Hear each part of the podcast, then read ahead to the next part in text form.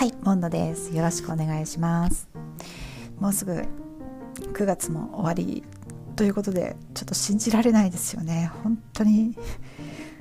早すぎます。ほとんど何も成し遂げられないまま9月も終わっちゃいそうなんですけど。えっ、ー、とせっかく9月も終わりということで、えー、と今月、まあ、9月終わってからもう一回ちゃんと出そうかなと思ってますけど。今んとこ、えー、と9月の、えー、現在までの9月のレッスンについてちょっとサマリーっていうほどじゃないんですけどしてみようかなと思います。えーと、今月はですねあのえーと、おそらく今までで、えーと3月に今年の3月にネイティブキャンプ入ったんですけどそれ以来一番たくさんレッスン受けた月になりそうな感じです。あのー、多分ちょっと私ずっと忘れてたんですけどその世界一周旅行のキャンペーンで私毎日2回カラン受けてるんですけどそのカラン2回プラス世界一周旅行ってやってた時があったんですよね。だから何日間か3回レッスンしてる日があってすごい現金ですよね。なんかキャンペーンがあるとちゃんとやるんだっていうことできなくはないんだっていう。だからキャンペーン終わった後それも忘れてたしあと1日2回っていうレッスンがあの続いてるんでまあやろうともやれるけどうまみがなければやらないみたいな。ちょっともうちょっと頑張れよっていう感じですよね。まあなんか飴がないと走らないっていう。感じだなと思いました。びっくりしましたこの、えーと、サマリーを見て。で、えーと、とすごく楽しかった世界一周旅行なんですけどあのキャンペーン終わってからあのそれでもあの前も話したと思うんですけどデイリーニュースって記事を選ぶのがすごく難しいのでちょっと時間かかっちゃうので、まあ、簡単な世界一周旅行はもうあのしばらくやってたんですけどそれはそれで結構面白かったんですけどあのその後ちょっとあの前も言ったかな？言いましたっけ？あのホットドッグを食べるとあの36分寿命が縮まるっていう研究結果が出たっていうすっごい面白い記事見つけちゃったんでそれでしばらくあの面白くて5人ぐらいですかね。5人ぐらいとレッスン受けたんですね。そのテキストで。面白すぎて。でノム先生っても結構話が弾むんです。やっぱ記事が分かりやすいと弾みますよね。それであのその後またちょっとホットドッグやりすぎたんで 別の記事にしようと思ったんですけどもう真面目な記事しかなくってまあいいんですけど真面目な記事でもあの脳みそブレインがどうのこうのとかまあ、いいんですけどパンデミックがどうのこうのとか、まあ、レッスンぐらいもうちょっと楽しい話がいいなと思ってそういうあんまりなんていうのこう暗いニュースとか嫌だなと暗かったりあの硬いニュースだったりとかはちょっとなるべくやりたくないなと思ってだったらやっぱり世界一周旅行かなと思って一回戻って世界一周旅行やったんですよね。まあ面白いんですけどやっぱデイリーニュースほどのこうインパクトがないっていうんですかね。その深みがないっていうのかな。それでこう比べてみて初めて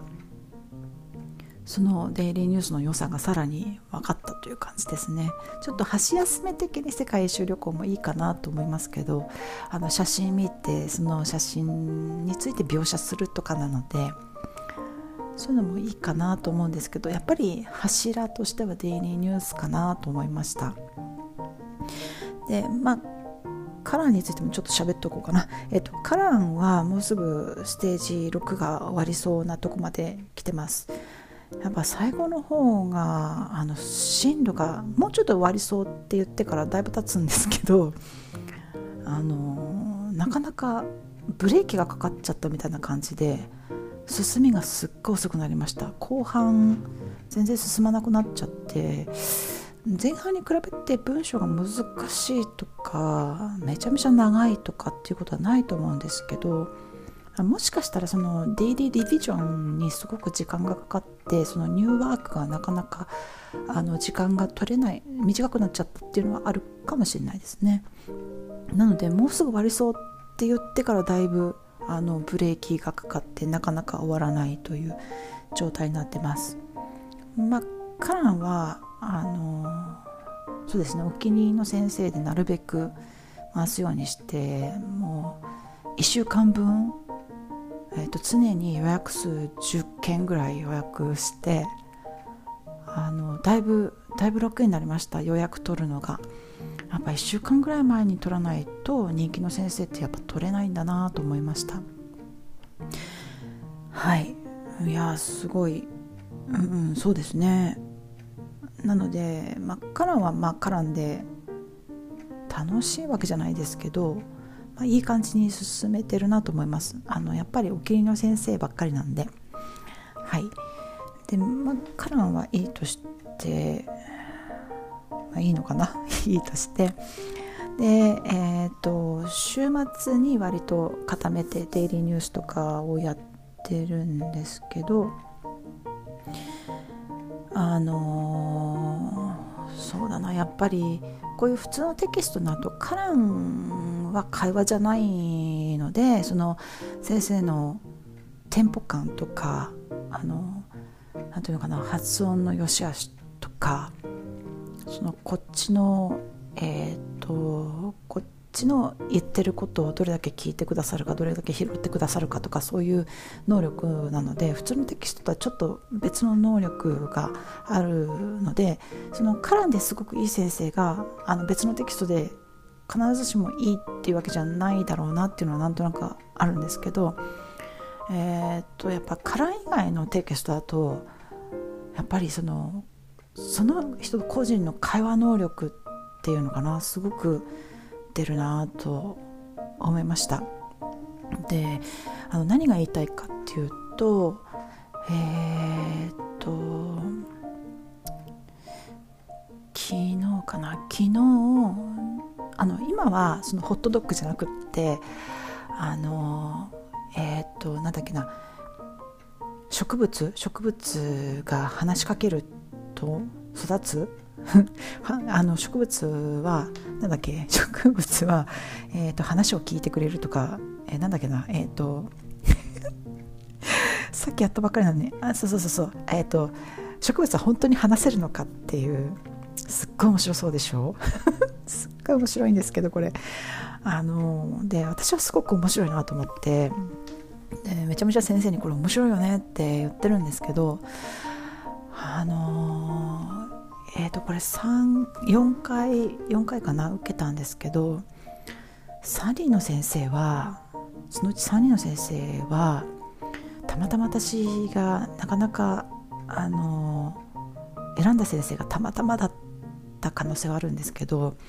話が全然膨らまないんですよね。うん。でいやこの記事面白いはずなのにな全然話弾まないなと思って。でちょっとこれやめようかななんて思ってたら最後の先生がすっごい良かったんです。あの今すぐレッスンだったんで初めての先生だったんですけどものすっごいよくっていや同じ生地使ってるのにこうも違うのかと思ってもしかしてホットドッグだったら他の3人の先生もうまくやってくださったのかもしれないんですけど、まあ、たまたまどの記事を扱ってもダメな先生だったのかもしれないんですけどうんとそうなんですよね。だから最後にすっごい良かった先生ってまず words and phrases でも もうどの単語もすごく丁寧に説明してくださってしかもユーモアを交えながらこれ才能だと思うんですよね。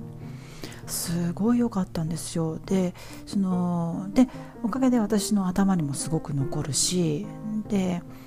あの質問してもすぐ答えてくれるしだからこうユーモア交えて説明してくださるんでこっちもこうパッとこう質問が浮かんであの質問しやすいっていうか、えーと、その前の先生は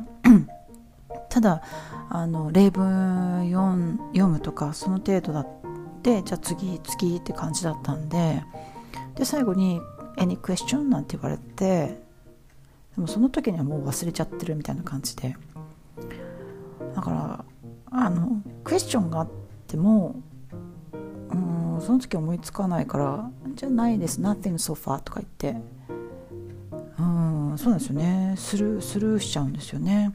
だけどその先生今回のすごい良かった先生はもういちいちなんかいろいろ言ってくださるんでそれに付随して私もちょっと質問したりとか。質問しやすいトークってやっぱあるんですよね。全部バーってやってから最後に質問はっていうよりはもう一生懸命説明してくださる方が質問しやすいっていうことが、まあ、今日分かったっていうことと うんでそうですね。質問あとリスニングフォーカスって3つぐらいあの質問ありますけどそれもまあ、うん、それは普通にあったのかな。であとこの記事を読まされますよね。で記事読んでその前の3人の先生はあのほぼ問題ない発音ほぼ問題ないしよかったわっていう感じだったんですけどこの最後の先生だけはもう私が読んでる間ずっとタイプしてくださってここは違うここは違う多分ずっとタイプしてて最後にバーンって出してくださってちょっとあのほぼいいんだけどここのあの単語の発音がちょっとおかしかったんで練習してみようとか言って。でこういうふうに発音するといいんだけどいいんだけどこういうふうに発音するともっとネイティブっぽくなるよみたいな。例えば university ってありますよね。大学の university の university っていうのも university じゃなくて university ってやった方がわかりますかね？最後の t が d になるっていうアメリカンアクセントですけど T の発音したがらないんですよね。シアト私シアトル住んでますけどシアトルもシアローって言うんですよね。シアローシアロー、D, D になりがちなんですよね。なのであのあそうかと思ってあのアメリカ人っぽくなるよこれでっていうこと言われましたね。でもうえっ、ー、と78個ありましたかね。指摘されて私初めてだったんですけどこんなに指摘してくださるの。ですっごいいい練習してくださって、まあ、感動しましたねそれで。で、えーと、最後に、えーと、そのえーと、ディスカッションっていうパートがありますけどそのディスカッションのパートに入る前にこのアーティクルについてどう思う？って聞かれたんですよ。私そんなこと聞かれたの初めてだったんで何言ってるのか最初分かんなくって「えっ?」てどういうことって聞いたらあのこの、えっと、記事面白いと思うんだけどあの本当にあのプランツはトークすると思うみたいな